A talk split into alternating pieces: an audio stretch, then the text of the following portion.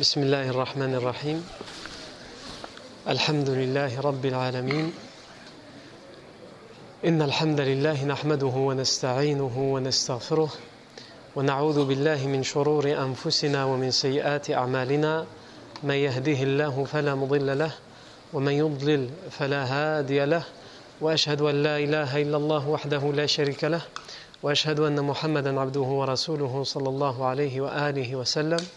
يا أيها الذين آمنوا اتقوا الله حق تقاته ولا تموتن إلا وأنتم مسلمون. يا أيها الناس اتقوا ربكم الذي خلقكم من نفس واحدة وخلق منها زوجها وبث منهما رجالا كثيرا ونساء واتقوا الله الذي تساءلون به والأرحام. إن الله كان بكم رقيبا. يا أيها الذين آمنوا اتقوا الله.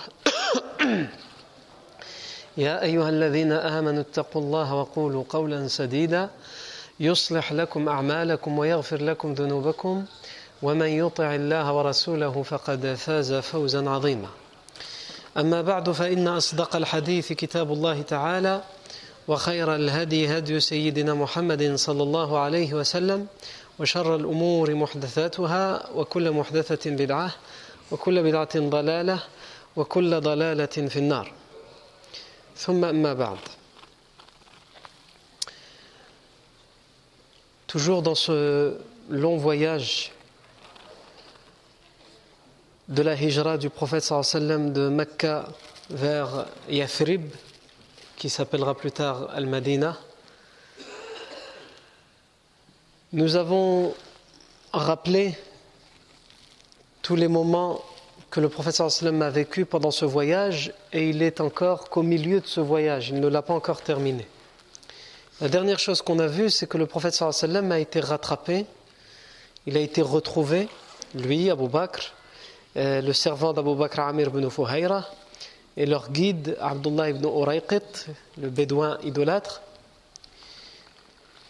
Ils ont été retrouvés par euh, un notable de la tribu des Bani Suraqa ibn Malik, Suraqa ibn Malik ibn Ju'shum, puisque plus tard il se convertira à l'islam.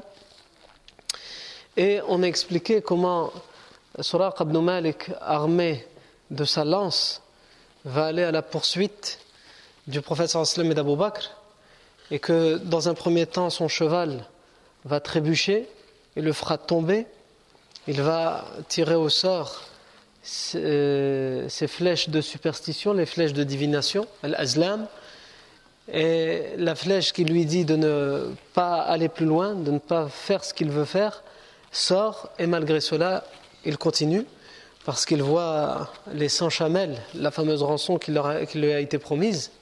Il continue, et là, alors qu'il s'approche et qu'il entend la lecture du prophète le dhikr que le prophète est en train de faire, et que sallam ne regarde ni à droite ni à gauche, il continue son chemin sans prêter attention à ce cheval qui arrive à toute vitesse et ce cavalier armé d'une lance, alors qu'Abu Bakr lui regarde et il prend peur. Il dit au moment où j'ai commencé à entendre la lecture du prophète mon cheval s'est enfoncé dans la terre à un tel point que ses genoux, hein, au niveau des pattes avant, les genoux, se sont, il s'est enfoncé dans, le sable jusqu'aux genoux. Aïwa. Il a dit Je suis tombé, j'ai grondé ma monture et je l'ai euh, aidé à sortir et elle a eu du mal. Et une colonne de, sable, telle une colonne de fumée, s'est élevée et il a pris peur, sur ibn Malik. Donc une deuxième fois, il a tiré les flèches pour la superstition en implorant ses divinités de lui montrer si ce qu'il faisait c'est bien ou c'est mal. Et encore une fois, la flèche qui lui dit de ne pas continuer est sortie. Alors il a imploré à ce moment-là, il a imploré la protection du prophète Mohammed et d'Abu Bakr. Et là, le prophète il s'est arrêté et il est parti vers lui. Alors qu'au début, il ne, lui, donnait aucune attention. Et Suraq ibn Malik a dit J'ai tout de suite tout dit. J'ai rien laissé pour moi. Je lui ai expliqué ce que les Quraysh faisaient, la rançon, qu'ils étaient venus jusqu'à notre tribu. Je lui expliquais tout ce que les gens euh, faisaient pour essayer de le retrouver. Et aussi, à la fin, je lui ai proposé de prendre tout ce qu'il voulait en bagage, en vivre. Et il dit lui-même, il ne m'a rien pris et il ne m'a rien demandé. Quand je lui ai proposé, il ne m'a rien pris et lui-même, il n'a pas demandé, donne-moi ceci ou donne-moi cela. Juste, il m'a dit une chose, il m'a dit, Arfi Anna, et dans une, dans une version, Ammi Anna. Cache-nous.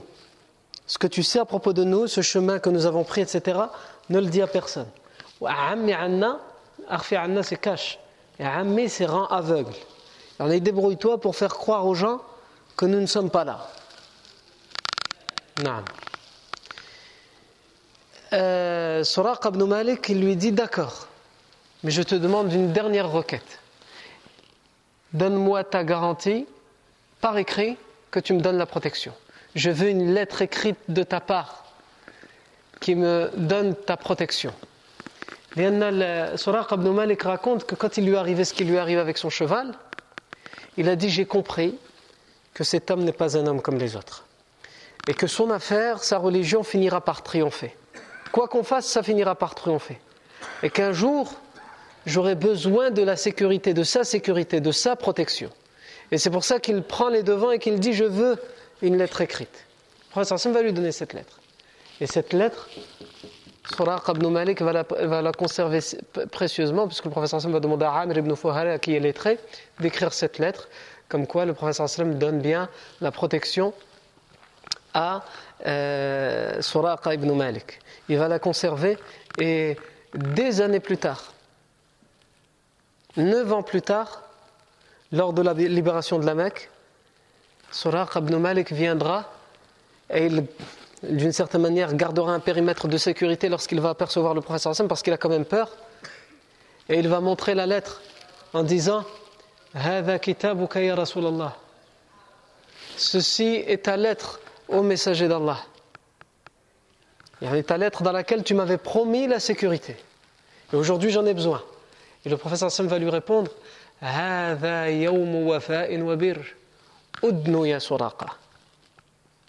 Aujourd'hui est un jour pour respecter les engagements et pour faire le bien, pour la bienfaisance. Approche-toi, Suraqa, n'aie crainte. Et Suraqa dit Fadanaut wa aslamt. Je me suis approché et je me suis converti. Non. On aura le temps, et on va revoir euh, de temps en temps certains événements qui concerneront Suraqa ibn Malik. Le prophète sallam continue son chemin et il sait que d'une certaine manière, pour l'instant, son chemin est sûr. Mais Masura ibn Malik, comme le disent certaines versions, il va à chaque fois dire aux gens qui veulent aller vers ce chemin-là, je reviens de ce chemin.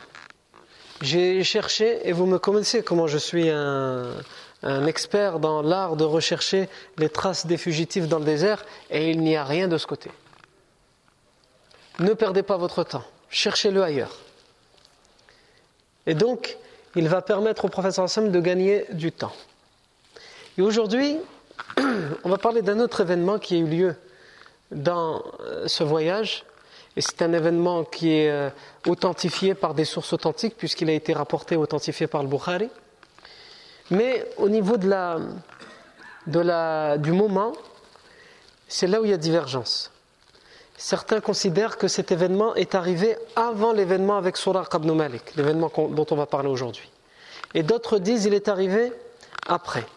En réalité, même si moi j'en parle maintenant, c'est-à-dire après Suraq ibn le plus, le plus probable, wallahu a'lam, est de dire qu'il est arrivé juste avant la rencontre avec Suraq ibn Malik. Voilà qu'il peu importe. Ce qui compte, c'est qu'on énumère tous les événements qui sont arrivés au prophète Mohammed et à ses compagnons, Abu Bakr et son compagnon Amir ibn Fuhayra et son guide Abdullah ibn Urayqit qu'on raconte tous ces événements en précisant à chaque fois l'ordre si on a l'ordre précis. Ici il y a une divergence, même si le plus probable c'est que c'est arrivé avant la rencontre avec Suraqa ibn Malik. Taïb. Le prophète salam et Abu Bakr, donc ils sont dans ce voyage. Et cette version de Bukhari nous dit ils sont en voyage Et cette version qui est citée est racontée par euh, Abu Bakr as-Siddiq Et elle nous enseigne également beaucoup de choses. C'est un, petit événement pendant ce voyage qui nous laisse beaucoup d'enseignements. Euh, Abu Bakr dit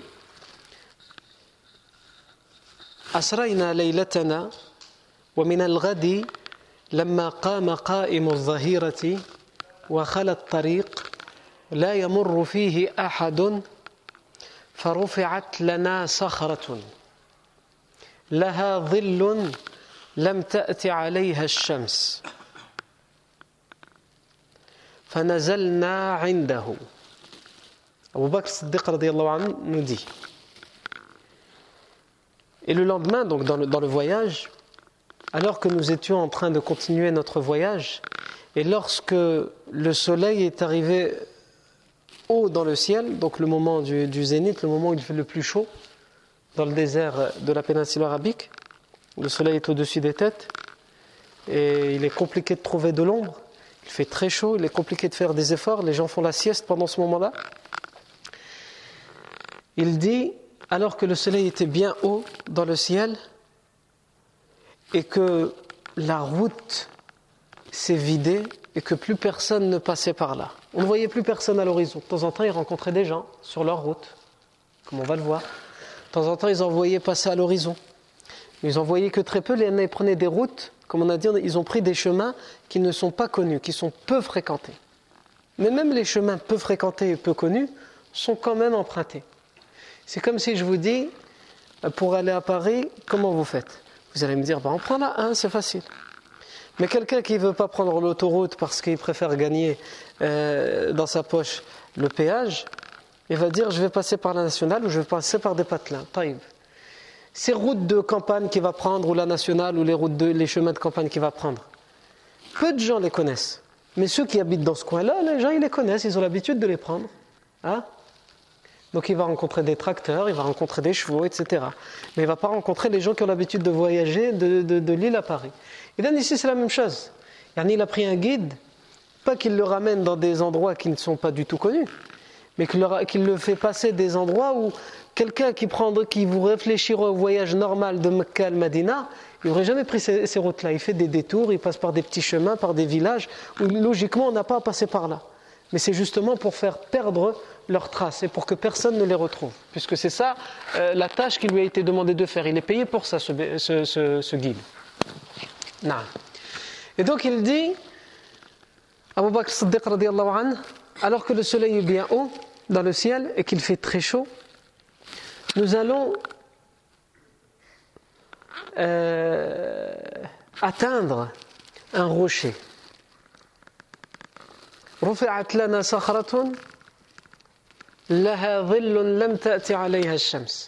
va atteindre un rocher qui a, qui a une ombre, qui donne de l'ombre. Et comme on l'a dit à ce moment-là, c'est compliqué de trouver de l'ombre. Non seulement ce rocher a de l'ombre, mais il est lui-même caché. Il est caché des rayons du soleil. Donc il doit être au pied d'une montagne. Donc on peut s'asseoir sur ce rocher, parce que le rocher est à l'ombre, et en plus le rocher lui-même donne, donne de l'ombre. Donc il y a cette place pour tout le monde pour se reposer, à l'ombre en attendant qu'il fasse un peu moins chaud et qu'on puisse reprendre le chemin. Donc il dit Nous nous sommes arrêtés à ce rocher. فنزلنا عنده فسويت للنبي صلى الله عليه وسلم مكانا ينام عليه Et j'ai préparé pour le prophète sallam un endroit, à cet endroit-là, un endroit pour qu'il puisse dormir dessus. Non. Abu Bakr Siddiq, et ça retenez ça, on va en reparler tout à l'heure, on va en reparler tout à l'heure, Inch'Allah. Il est au service du professeur sallam. Il dit J'ai préparé la place, une place pour le professeur sallam. Yani, euh, il enlève la poussière, euh, il met un drap, il essaye de trouver quelque chose de confortable, etc. Et il le place, et il dit, ensuite il dit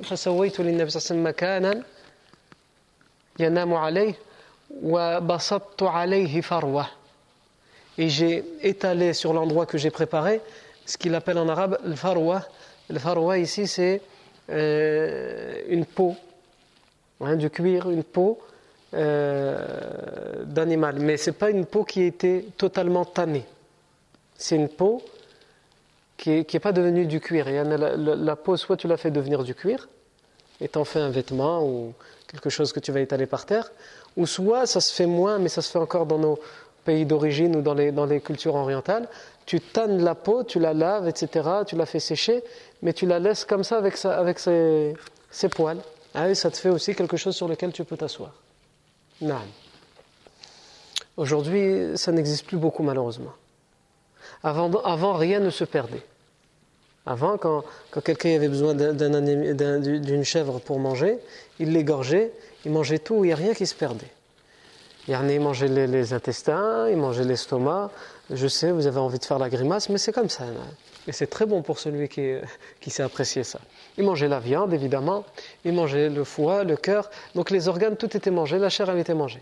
Et la peau, elle était utilisée pour ça. Soit pour faire du cuir, ou soit on la séchait et ensuite on l'utilisait pour s'asseoir dessus, pour dormir dessus, pour s'allonger dessus. Naam. Même les os étaient utilisés. Les os étaient utilisés. Naam les plus gros des os, mais ça, c'est encore bien à l'époque. Même chez nos parents et nos grands-parents, ils ne le faisaient plus, ça. Les os étaient utilisés, on creusait les os, on les sculptait pour en faire des ustensiles. Ce qui n'existe plus. C'est-à-dire qu'avant, rien n'était jeté à la poubelle. Aujourd'hui, un grand problème se pose pour le monde, le recyclage des ordures. On jette plus que ce qu'on consomme. L'emballage l'emballage dans quoi il y a l'aliment, limite, il pèse plus lourd que l'aliment lui-même aujourd'hui. Du coup, il faut réfléchir à ça. Et ça, fait du, tort à la planète qu'Allah nous a confié en tant qu'aman. Avant, non. Avant, l'être humain, avec un animal, une chèvre, il, y avait, il y avait son garde-manger pendant une semaine, voire plus. Même s'il n'y avait pas de frigo, t'inquiète pas. Il vivait dans des pays chauds, il faisait ce que nous on appelle qaddid, Hein? il faisait sécher la viande qui pouvait se manger plus tard, et la viande qui pouvait se manger tout de suite, elle était mangée tout de suite, etc. la peau, elle était, euh, euh, on, s'en servait pour en faire du cuir, pour en faire des draps, pour en faire des housses, les os, les ustensiles. Et je dis ça pour l'animal, mais c'est exactement la même chose pour, pour, euh, pour les fruits ou les légumes. Demandez à, vos parents ou à vos grands-parents les épluchures des, des légumes des fruits, des, des, grenades, des euh, des, oranges. Nous, aujourd'hui, on, ouvre, on, jette l'épluchure. C'est simple. Avant, euh, rien de tout ça n'était jeté. On le faisait sécher. On le faisait mixer dans certains cas, parce que ça pouvait être utilisé comme médicament, ou dans certaines recettes pour parfumer euh, la recette, ou ça pouvait être utilisé pour d'autres choses. On faisait sécher ces, ces épluchures et on l'utilisait pour autre chose. Al-Muhim, rien ne se perdait. Il n'y a qu'une chose qui se perdait, c'est l'être humain quand il meurt, on l'enterre. Comme ils nous ont montré les deux fils d'Adam euh, quand ils se sont euh, entretués. Non. Il dit Et j'ai étalé une peau avec encore ses poils sur la peau pour qu'elle soit confortable. C'est pas du cuir, c'est une peau avec les poils. Non. Et je lui ai étalé pour que ce soit confortable. فبسطت عليه فروة فقلت نم يا رسول الله وأنا أنفض لك ما حولك فنام Il dit et j'ai dit Dors au messager d'Allah. Dors et moi je m'occupe du reste. Ou plutôt il a dit وأنا أنفض لك ما حولك. Et moi je m'occupe de débarrasser les alentours. Nafada le verbe en arabe nafada yanfudu, qui, peut vouloir dire euh, quand il y a par exemple quelque chose dans lequel il y a de la poussière ou des choses qu'il faut enlever, quand on fait comme ça avec un drap, hein, on le secoue pour enlever la poussière, on dit nafada. Il a euh, enlevé la poussière, il l'a dépoussiéré. Ou aussi quand on fait avec sa main, on dégage la poussière, ou on dégage même les insectes ou les choses qui peuvent venir nous déranger ou nous causer du tort. Ça vient aussi du verbe nafada. Mais le verbe nafada ici peut être utilisé pour autre chose également. Et sans aucun doute, Abu Bakr Siddiq l'a utilisé pour les deux sens. Le deuxième sens pour lequel peut être utilisé le verbe nafada, c'est. Euh, euh, ça vient de nafda ou nafada, qui veut dire quand on, surveille et on regarde qu'il n'y a pas un ennemi qui vient et qui peut nous causer du tort. Ou quelque chose qui peut arriver, qui peut un danger. On guette est-ce qu'il n'y a pas de danger? Donc Abu Bakr Siddiq il lui dit, anhu, Nam wa ana Dors et moi je me contente de m'occuper de ce qu'il y a autour. Et je te débarrasse de ce qui pourrait te déranger ou te faire du tort, la poussière, les bêtes, etc. Et aussi, je fais en sorte qu'il n'y ait pas de danger qui nous guette. Non. Il dit fanam. Et le professeur sallam s'est endormi. Fanam. Le professeur Hassan s'est endormi. Ensuite, Abu Bakr Siddiq radiallahu anhu continue, il dit فإذا أنا براع مقبل بغنمه إلى الصخرة يريد منها مثل الذي أردنا Et là, alors que le professeur dormait et que je faisais, le, ménage autour du professeur pour être sûr qu'il n'y a rien qui puisse le déranger, j'ai vu un berger au loin arriver avec son troupeau de moutons. J'ai vu un berger arriver avec son troupeau de moutons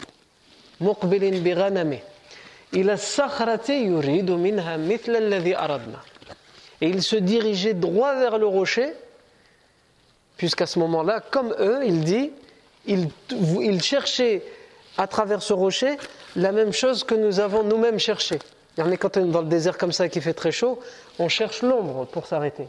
Il dit il l'a vu de loin, comme nous on l'a vu de loin, il s'est dirigé vers le rocher, il l'a voulu lui aussi, il voulait une place pour lui. Donc il est arrivé. Il dit فقلت يا غلام أفي غنمك لبن j'ai dit, ô enfant, ô berger, y a-t-il du lait dans tes moutons chez, les chèvres, chez les brebis? Il a dit oui. J'ai dit,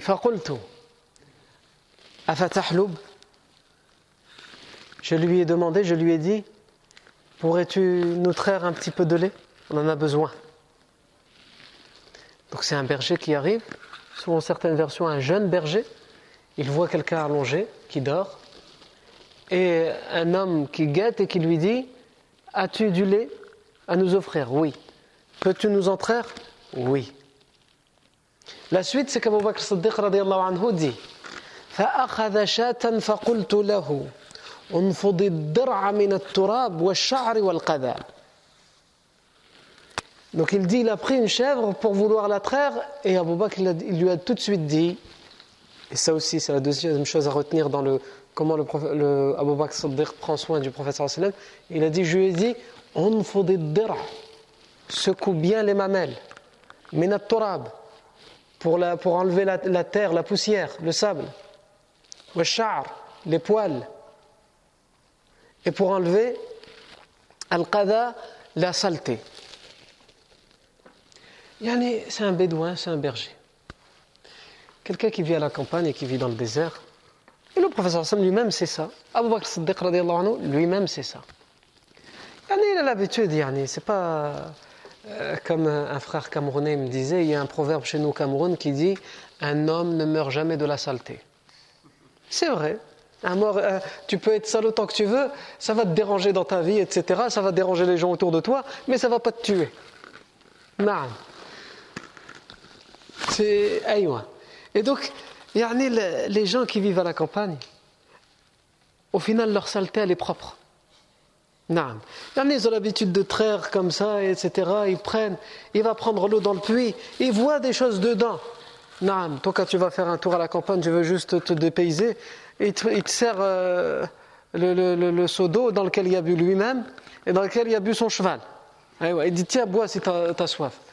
Eh, tu as honte de lui dire non, donc tu vas prendre, et tu vois des poils, tu vois des choses, donc tu essayes de tourner un peu l'eau pour, euh, pour pas que ça vienne.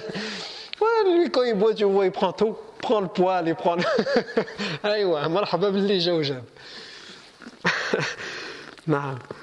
Et une fois, justement, ici, euh, je suis parti à une ferme pour euh, ramener du lait battu avec un frère.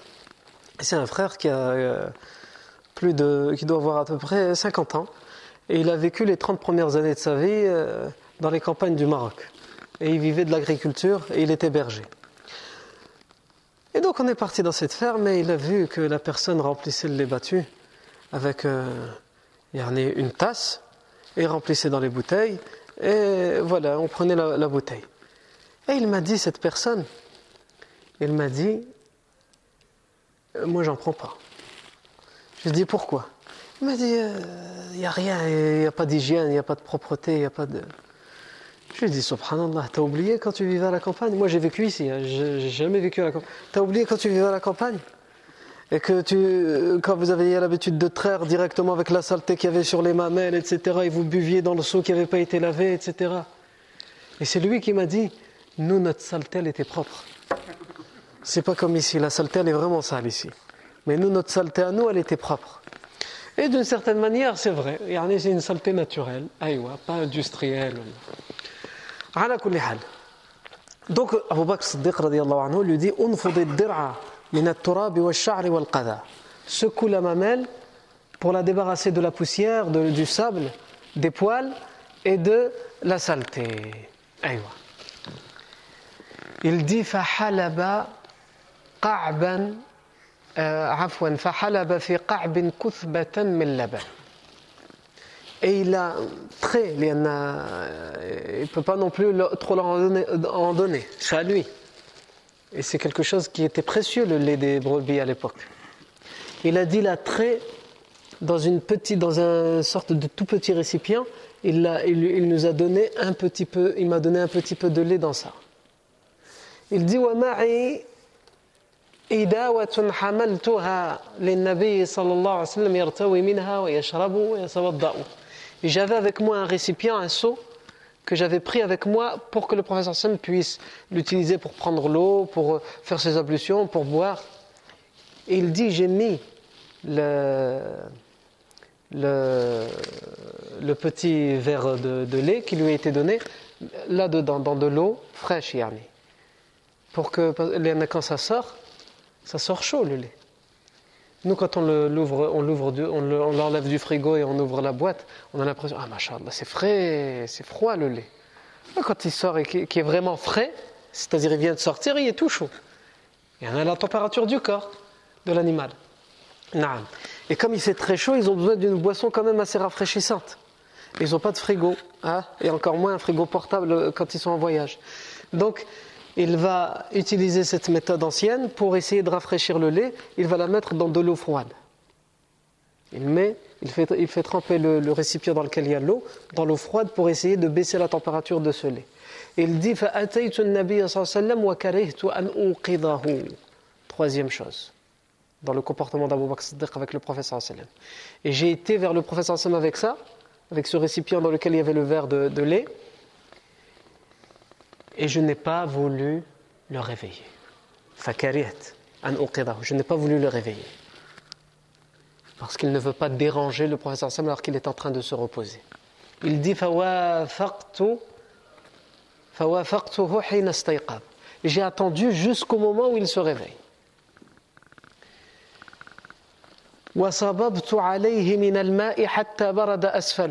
Et j'ai euh, pris de l'eau encore et j'ai le, mis de l'eau. Dans certaines versions, il aurait pris le verre de lait, il a mis un drap dessus et il a pris de l'eau fraîche et il a éclaboussé le dessus du verre de lait avec l'eau fraîche pour encore rafraîchir encore plus. Et il dit barada asfalo jusqu'à ce que j'ai senti que en dessous c'était froid. Aujourd'hui, tu veux rafraîchir, tu veux mettre quelque chose au froid, ah, il dort, pas de problème, tu le mets au frigo ou au congélateur le temps qu'il dort et après tu le ressors, il sera bien froid. Mais à l'époque, je trouve tout le travail qu'il fait parce qu'il veut que le professeur Sami puisse avoir du lait qui vient de sortir de la brebis, mais à la fois qui est frais parce qu'il a besoin de fraîcheur dans cette chaleur accablante. Donc Abu Bakr Siddiq il dit J'ai trempé ce verre de lait, je l'ai éclaboussé avec l'eau fraîche jusqu'à ce que le dessous s'est rafraîchi. Et lorsque ce lait s'est rafraîchi, je l'ai donné au professeur sallam et je lui ai dit Ishrab ya Rasulallah. bois au messager d'Allah. Et ici, le bois au messager d'Allah d'Abu Bakr, ce n'est pas le bois de n'importe qui. C'est quelqu'un qui dit bois et qui est fier de pouvoir présenter quelque chose au professeur sallam, quitte à ce que lui ne boit pas. C'est pas comme quelqu'un qui, machallah, a un très bon comportement envers l'autre et il va se dire j'ai tellement un bon comportement, on n'a qu'un peu, je vais lui donner d'abord à lui. T'as vu le sacrifice que je fais, je vais d'abord lui donner à lui et il me donnera l'autre moitié ou ce qui reste. Lui, c'est pas ça. Lui, à aucun moment dans sa tête, il se dit je vais boire après lui. Parce que déjà, s'il se dit je vais boire après lui, machallah, c'est un très bon comportement. Mais à aucun moment il se dit ça. À aucun moment il pense à lui. Il ne pense qu'au prophète et à son bien-être à ce moment-là. Et il s'oublie totalement. Et il a dit, au moment où il s'est réveillé, je lui ai dit Rasulallah. Bois au messager d'Allah. Et là, il nous dit une formule, Abu Bakr Siddiq anhu, qui montre tout le comportement, tout le respect qu'il donne au prophète Il dit Et il a bu jusqu'à ce que j'en fus satisfait c'est pas il a bu jusqu'à ce qu'il n'avait plus soif. Il a bu jusqu'à ce que je fus satisfait. Yani, ah, yani, il a bien bu et il s'est bien rassasié. Il a étanché sa soif. Alhamdulillah. Normalement, tu dis que jusqu'à ce que je sois satisfait. Moi, j'ai bu jusqu'à ce que j'en pouvais plus. Il a bu jusqu'à moi, j'en pouvais plus, jusqu'à jusqu'à ce que je fus satisfait. فشرب حتى رضيت ثم قال et ensuite le messager d'Allah m'a dit N'est-il pas temps de repartir? J'ai dit si au messager d'Allah. Et nous sommes partis. Dans ce récit, qui montre le comportement exemplaire d'Abu Bakr Siddiq anhu avec le prophète et ce n'était pas simplement le cas d'Abu Bakr Siddiq c'était le cas de beaucoup de compagnons. Abu Bakr Siddiq, on voit comment on a vu la semaine dernière comment il surveille il guette. Pas, contre les dangers qui peuvent venir contre lui, mais contre les dangers qui peuvent venir contre le professeur. Quand on a dit qu'il vient devant, il va derrière, c'est pour mettre son corps en, sorte de bouclier humain pour protéger le professeur sallam. C'est pas pour se protéger lui, c'est pour protéger le professeur sallam. C'est pour donner son corps et sa vie pour le professeur sallam. Ensuite, on voit dans ce récit qu'il trouve un endroit où il y a de l'ombre pour se reposer. Et il dit, j'ai préparé un endroit pour, que le professeur Sam puisse s'allonger. Il a rendu l'endroit propre. Ah, il dit au professeur Sam, patience au messager d'Allah, ça va, ça va être prêt tout de suite. Et il nettoie l'endroit. Et il prend la meilleure peau qu'il a pris avec lui, avec les poils bien confortables, et il l'étale, et il lui dit Dors au messager d'Allah. Et il veut rassurer le professeur sallam il aurait pu lui dire dors, et c'est tout, et ensuite il va surveiller autour, sans lui dire. Mais pourquoi il lui dit avant en lui disant dors? Pour pas que le professeur sallam son sommeil soit troublé. S'il pense qu'Abu Bakr Siddiq lui aussi va dormir, il peut avoir une crainte où son sommeil va être troublé en disant il n'y a personne qui surveille, qu'est-ce qui va se passer? Il ne va pas dormir profondément, il ne va pas dormir tranquille. Donc le professeur sallam lui dit dors et ne t'inquiète pas, je fais le ménage autour de toi. Et comme on l'a expliqué tout à l'heure, je fais le ménage autour de toi, c'est-à-dire je dégage les insectes, je dégage la poussière et surtout je guette qu'il n'y ait pas de danger qui arrive. Ensuite, il dit, et là, nous avons vu un berger arriver. J'ai vu un berger arriver, Abu Bakr Siddiq dit. Et je lui ai dit, y a-t-il du lait dans une de tes chèvres? Il m'a répondu oui. Peux-tu nous en offrir? Il m'a répondu oui il a pris une chèvre et je lui ai dit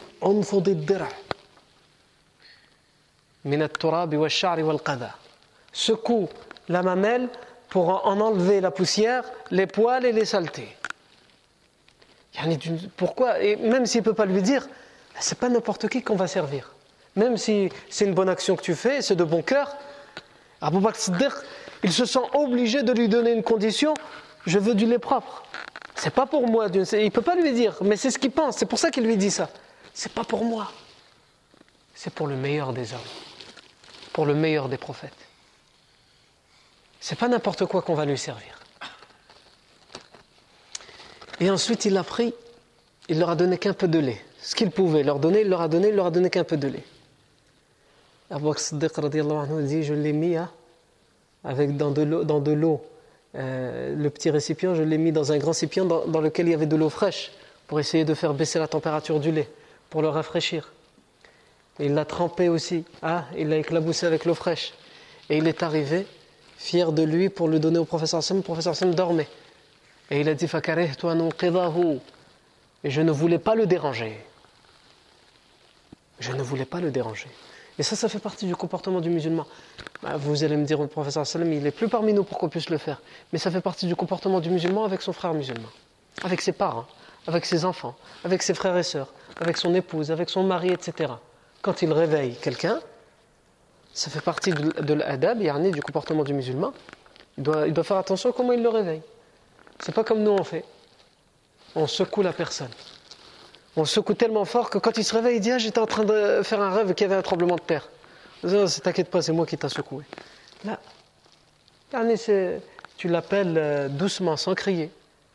Tu t'approches de lui et tu l'appelles par son nom Réveille-toi, réveille-toi. S'il ne veut pas, tout doucement avec ta main, tu le touches, tu le caresses en lui disant Un tel, réveille-toi. Non. Ah, nous, on est khlas. Si on avait un marteau-piqueur, on l'aurait utilisé. Aïwa.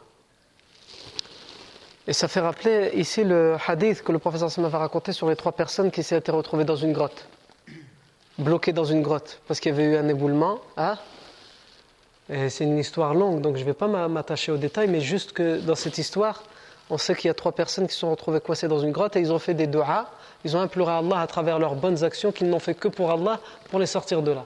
Et parmi les trois personnes, l'invocation qu'il a utilisée, c'est qu'il a dit J'avais des parents et tous les soirs, j'étais habitué à leur ramener du lait le soir. Après une longue journée de travail, je leur ramenais du lait frais. du lait frais, pas du lait frais froid, du lait frais qui vient d'être trait. Et il dit, un soir, je suis arrivé, mes parents dormaient. Et mon épouse et mes enfants hurlaient de faim et de soif. Mais comme mes parents dormaient, je ne voulais pas les réveiller pour les déranger. Et mes enfants hurlaient de faim et de soif, j'ai patienté jusqu'à ce que mes parents se réveillent, mais ils ne se sont réveillés qu'au matin. Parce que j'avais toujours l'habitude de commencer par leur donner du lait à eux. Et quand ils, en avaient, ils assez du lait, ils avaient assez bu, je partageais le reste entre mes enfants, mon épouse et moi. C'est pas y partager en parts égales. Il donne à ses parents, buvez tant que vous en voulez. Et il buvait tant qu'ils en voulaient. Et dès qu'il n'en voulait plus, il prenait le reste et il le partageait entre son épouse, ses enfants et lui. Il dit un jour, je suis arrivé, ils dormaient. Je ne voulais pas les déranger. Je les ai laissés dormir alors que mes enfants hurlaient de faim et de soif. Et ils ne se sont réveillés que le lendemain matin. Et le lendemain matin, je leur ai donné le lait. Et quand ils ont bu jusqu'à rassasier leur soif, j'ai pris le reste et je l'ai partagé entre moi, mon épouse et mes enfants. Et il dit cet homme dans la grotte, Ya Allah, si j'ai fait cet acte, mais si je ne l'ai fait que pour toi, pour personne d'autre. Sors-nous de cette situation. Et le rocher qui était venu se coincer l'entrée de la grotte va bouger un petit peu. Et ensuite, lorsque les deux autres vont faire leurs invocations, le rocher va partir. Ici, euh, comme je vous ai dit, c'est pas juste avec le prophète Hassan, Hada avec ses parents. Mais pour ça, il faut être comme ça. Pour faire ça, il faut être comme ça. Cet homme était comme ça. Et en plus d'être comme ça, il faut avoir une épouse qui est comme ça. Elle est où l'épouse qui va accepter que toi, bon déjà apparemment il vivait avec ses parents. Déjà ça, montre, regardez, ça nous met dans un certain décor qui n'existe plus beaucoup aujourd'hui. Donc une épouse qui accepte de vivre avec les parents de son mari et qui les considérera presque comme ses propres parents, qui les respectera comme ses propres parents, et qui se sacrifiera et sacrifiera ses enfants pour les parents de son époux. Aujourd'hui, combien ils sont nombreux les, gens qui, appellent, qui viennent se plaindre, soit l'épouse de l'époux, soit l'époux de l'épouse, à cause de la relation avec les, parents, les beaux-parents, il y en a les parents. L'épouse se plaint du mari en disant Il ne respecte pas mes parents. Il m'interdit même que moi-même je respecte mes parents. Alors qu'Allah a ordonné à la femme, comme à n'importe quelle personne, de respecter ses parents. Et inversement, c'est la même chose. L'époux, il vient, il dit, à chaque fois, elle se dispute avec ma mère, etc. Non. Il n'y a pas longtemps, un frère, il m'appelle et il me dit, euh, euh, euh, qu'est-ce que je dois faire? Explique ta situation. S'est dit, ma femme, elle veut plus voir ma mère. Ma femme, elle ne veut plus voir ma mère. Alèche, qu'est-ce qui s'est passé? Non, c'est vrai que d'un côté, c'est ma mère qui a abusé, voilà ce qu'elle a fait, voilà ce qu'elle lui a dit, etc. Et maintenant, c'est quoi le, Qu'est-ce qu'il faut faire alors? Ben, Je ne sais pas, elle ne veut, veut, plus voir ma mère. Elle me dit même quand on aura des enfants, je t'interdirai de les ramener pour qu'ils connaissent leur grand-mère, pour qu'ils voient leur mère. C'est pas comme ça. C'est pas comme ça. Yani, ça, cette dame, avec son âge avancé, etc., elle a manqué de respect à sa, belle-fille. Voilà, qu'il reste euh, l'âge. Tu dois la respecter pour son âge. Mais essaye d'expliquer ça à cette femme. Respecte-la au moins pour son âge. Et si elle, ne fait pas d'efforts pour venir vers toi, ma'alish, toi fais les efforts pour aller vers elle. Gatlek a dit jamais de la vie. Il doit choisir entre moi et elle. Gharib. À la rigueur, une mère, elle dit ça. C'est pas raisonnable. Mais on peut l'entendre de la part d'une mère. Choisis entre moi ou ta femme. C'est pas raisonnable qu'une mère elle dise ça, mais à la rigueur, si elle le dit, euh, c'est son droit de le dire. Mais qu'une femme dise à son mari, choisis entre moi ou elle. Qui elle? Celle qui t'a changé les couches quand tu étais petit. Celle qui t'a bercé pendant toute la nuit quand tu pleurais. Celle qui avait plus mal pour toi quand tu avais mal. Tu dois choisir entre elle, entre cette dame-là et moi. Harib. Est-ce que cette femme accepterait qu'on lui dise choisir entre moi ou tes parents? C'est impossible. Sauf si elle-même, c'est une habitude chez elle, et aussi elle manque de respect à ses parents. Si tu n'acceptes pas qu'on te dise ça pour tes parents, comment tu peux l'accepter pour les autres? Naam. Et au final, dans cette histoire pour la terminer, parce qu'elle s'est fait à plusieurs entrevues et plusieurs euh, rencontres, au final, même la mère, elle ne voulait, elle voulait rien savoir. Au final, on a réussi à convaincre la mère de faire un effort pour la réconciliation avec sa belle-fille. Et quand on a réussi à faire ça, et qu'on a contacté sa belle-fille, la fille a dit non, moi je veux pas. Gharib. Et donc là, effectivement, le, mari a été obligé de choisir. Non. Il a été contraint de choisir. Même quand sa mère a fait des efforts, sa femme n'a pas voulu. Par contre, une chose qui est très importante pour comprendre Léana, tous les problèmes, ils ont une cause. Généralement, nos problèmes, c'est nous qui les avons faits sans nous en rendre compte. Je vais poser une question à ce frère-là. Je lui dis, Smahni, avant de te marier, est-ce que euh, tu as demandé conseil à tes parents? Il m'a dit oui. Qu'est-ce qu'ils t'ont dit? Il m'a dit ah, mon père et ma mère, ils étaient totalement contre que je me marie avec elle. Et ben le reste, il arrive après. Naam. Khair, Inch'Allah. Ala kulli. Le lait, naam. Donc, Abu Bakr Siddiq, dans son comportement, on voit comment il a, il a présenté le lait au professeur sallam et il demande à ce berger de nettoyer la mamelle, etc. Et il présente le lait et il dit quand le professeur sallam se réveille, sans le déranger, il le laisse se réveiller tout seul, et Rasulallah, bois au messager d'Allah. Et on, sent dans la parole que, que Abu Bakr Siddiq dit, c'est qu'il admire, il contemple le fait de voir le professeur sallam prendre ce lait et le boire. Parce qu'il dit, et il a bu jusqu'à ce que j'en suis, jusqu'à ce que j'en fus satisfait. Et contemplé, il a admiré ce, geste. Que le professeur sallam étanche sa soif avec du lait que lui, Abu Bakr, lui a trouvé et qu'il lui a préparé, qu'il lui a rafraîchi. Prends-le et bois-le. Et ici, pudiquement et indirectement, Abu Bakr Siddiq ne le dit pas, mais indirectement, il nous fait comprendre parce qu'il n'est pas prétentieux, mais on le comprend à travers les lignes. Qu'est-ce qu'il nous fait comprendre? Que lui, en fait, il n'a pas bu. Parce qu'il nous a dit, il nous a, il nous a donné un tout petit peu de lait.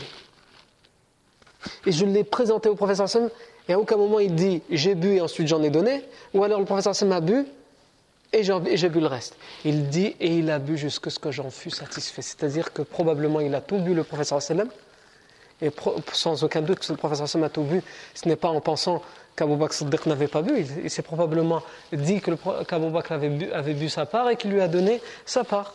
Naam. Et Abou Bakr Siddiq dit Il a bu jusqu'à ce que j'en fus satisfait. Limite, il dit Il a bu jusqu'à ce qu'il a étanché ma soif à moi. C'est ça, yani. Abu Bakr Siddiq aussi avait soif. Mais voyant le professeur Sam boire, c'est comme si lui aussi il avait plus soif. C'est vous dire la relation, l'amour que Abu Bakr Siddiq avait pour le professeur Sam. Et ça, on le verra, Inch'Allah, à travers les autres événements dans la vie du professeur Sam, surtout à Médine, comment les compagnons vont se concurrencer dans le fait de rendre service au professeur Sam et d'être à son service. Naam.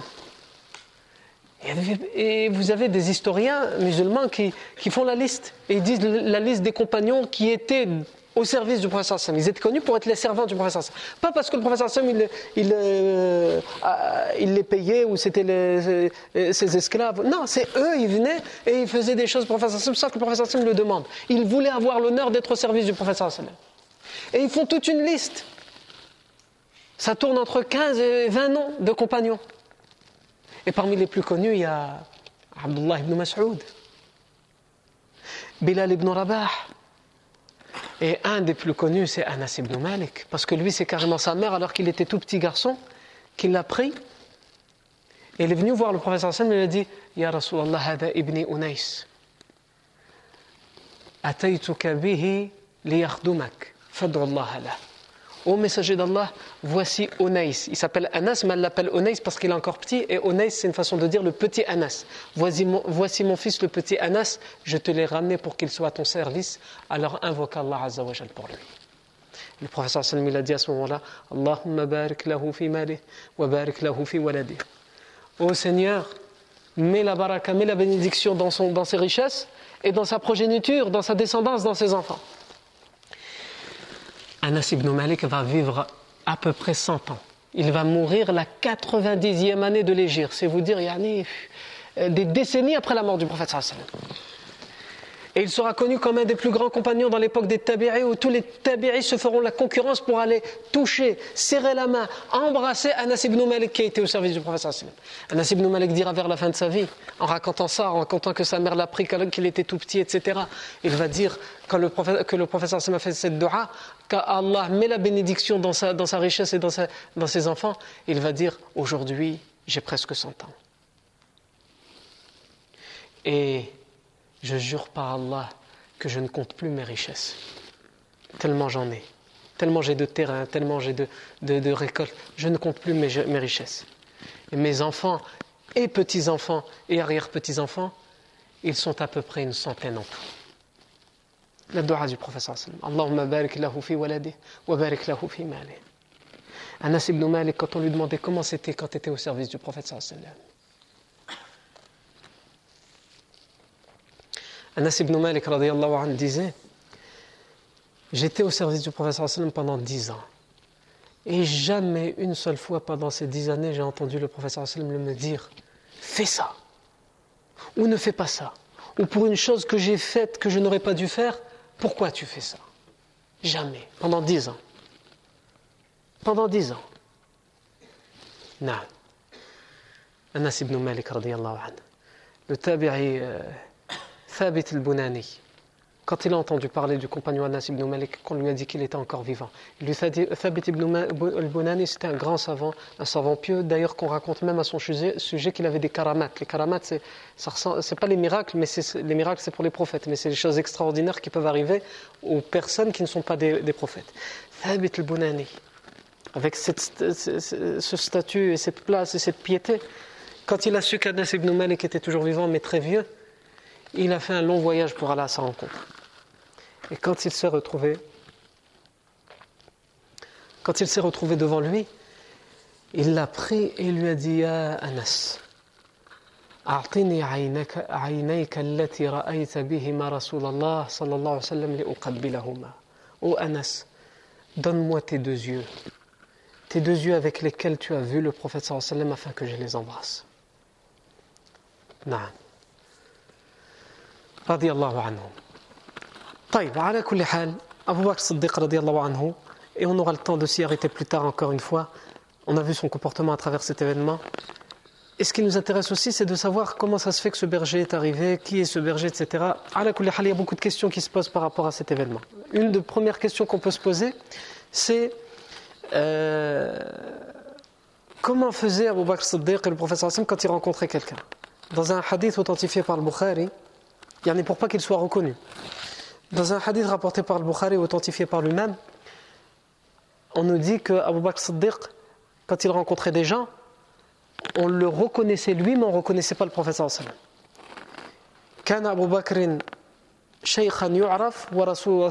alayhi Abu Bakr Siddiq était une personne âgée qu'on reconnaissait, mais le prophète sallallahu ne le reconnaissait pas.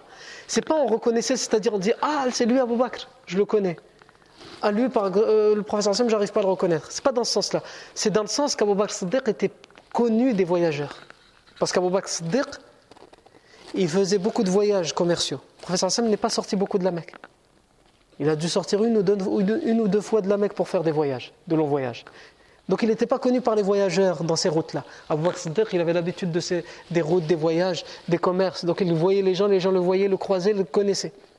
Donc quand il le voyait avec un homme qui avait l'air plus jeune que lui, il lui posait la question à lui, toi on te connaît, ça va, tu vas bien. C'est qui lui avec toi? Il devait répondre à la question. Mais en même temps, il ne pouvait pas dire la vérité. L'un s'il disait la vérité, il pouvait se faire capturer. Il disait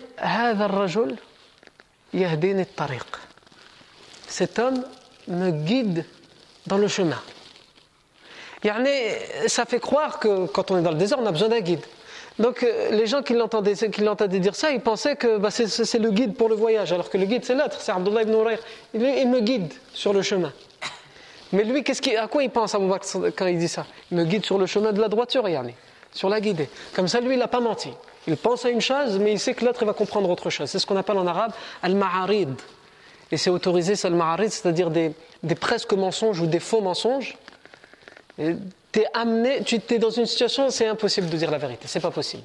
Cette vérité va te, va te, va te causer plus de tort que, que, que, de bien. Donc, tu ne peux pas dire la vérité. Mais ça ne veut pas dire que tu as le droit de mentir. Avant de mentir, parce que tu es sous situation sous contrainte, tu dois d'abord penser à ce qu'on appelle ma'arid. C'est-à-dire à utiliser une phrase qui fait croire à la personne que tu dis quelque chose, mais toi tu n'as pas menti. On le verra, le professeur Hassim va l'utiliser aussi dans la, bataille de Badr et à d'autres moments, on, le verra. Le professeur Hassim disait Le professeur disait il n'est autorisé de mentir que dans trois situations.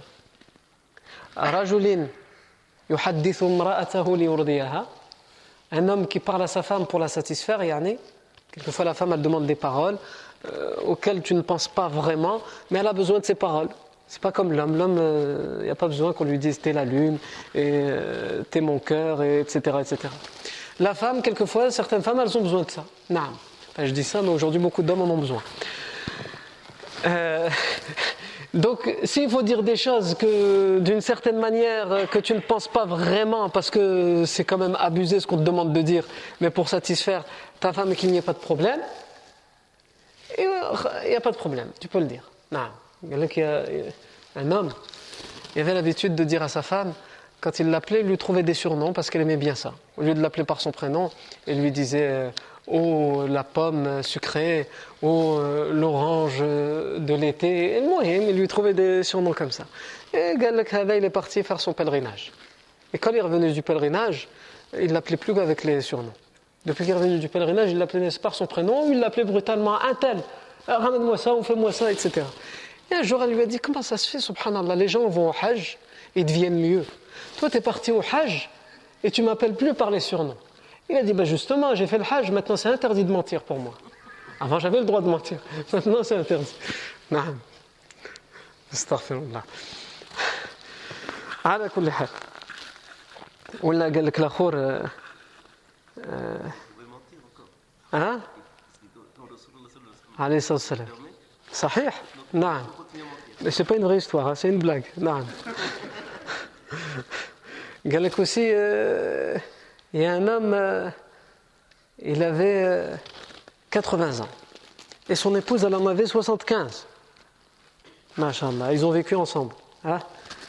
Et Un jour, l'homme, il lui a dit Je me fais vieux, toi aussi, mais quand même moi plus que toi. Imagine, je meurs avant toi. Et que quelqu'un vienne te demander en mariage après la, période de deuil. Est-ce que tu serais capable d'accepter le mariage après toute cette vie qu'on a vécue ensemble? Elle dit jamais de la vie. Moi, à cet âge et après tout ce qu'on a vécu ensemble, je vais me remarier après. C'est impossible. Après, elle lui dit Par contre, toi, imagine, c'est moi qui meurs avant toi. Hein? Et je suis morte et enterré. Est-ce que tu serais capable de te remarier après moi? Et lui, il, lui, il lui dit Moi, si toi tu meurs avant moi, ta mort, elle va me faire devenir fou. Et si je deviens fou, je ne sais pas ce que je vais faire. Un fou, il ne sait pas ce qu'il fait. Non, lui, par contre, il a utilisé le ma'arid. Il ne lui a pas dit clairement Oui, bien sûr, je vais me marier, mais voilà. C'est parce que je vais devenir fou que je vais me remarier. Donc ici, on voit que Abu Bakr Siddiq, dans cette version, pendant ce voyage, il utilisait le ma'arid quand il rencontrait les gens. Il disait Il me montre le chemin. Il me montre le chemin de la droiture. Ici, il est important de s'arrêter et de parler d'un autre événement qui est repris dans pratiquement tous les livres qui parlent de l'émigration et de la vie du prophète c'est la fameuse la fameuse station, si on peut s'exprimer comme ça aujourd'hui dans les endroits où on s'arrête, dans les voyages, on appelle ça des stations, qui s'appelait à l'époque Khaymat Ummi Ma'bad, la tente de Ummu Ma'bad. Un couple qui s'appelle Ummu Ma'bad et Abu Ma'bad vivait dans une tente qui était sur un chemin connu des voyageurs et sur lequel les voyageurs avaient l'habitude de s'arrêter parce qu'ils ils pouvaient acheter ce qu'ils avaient besoin dans ces tentes-là, chez cette dame-là. Et surtout, en plus d'acheter ce qu'ils avaient besoin, elle offrait à tous les voyageurs le repas, la boisson gratuitement, etc. Donc les gens avaient hâte d'arriver là. Et le professeur Salmi Abu Bakr comme pour tous les voyageurs, s'est arrêté chez Umm Ma'bad. Et il va y avoir euh, quelque chose qui va se passer entre Umm Ma'bad et euh, dans cette tente avec le professeur Salmi Abu Bakr. Et ça, c'est ce que nous verrons, bi'idnillah, tabaraka la fois prochaine. Barakallahu fikum pour votre attention. Subhanakallahu wa bihamdik. Ashhadu an la ilaha illa ant. Nastaghfiruka wa.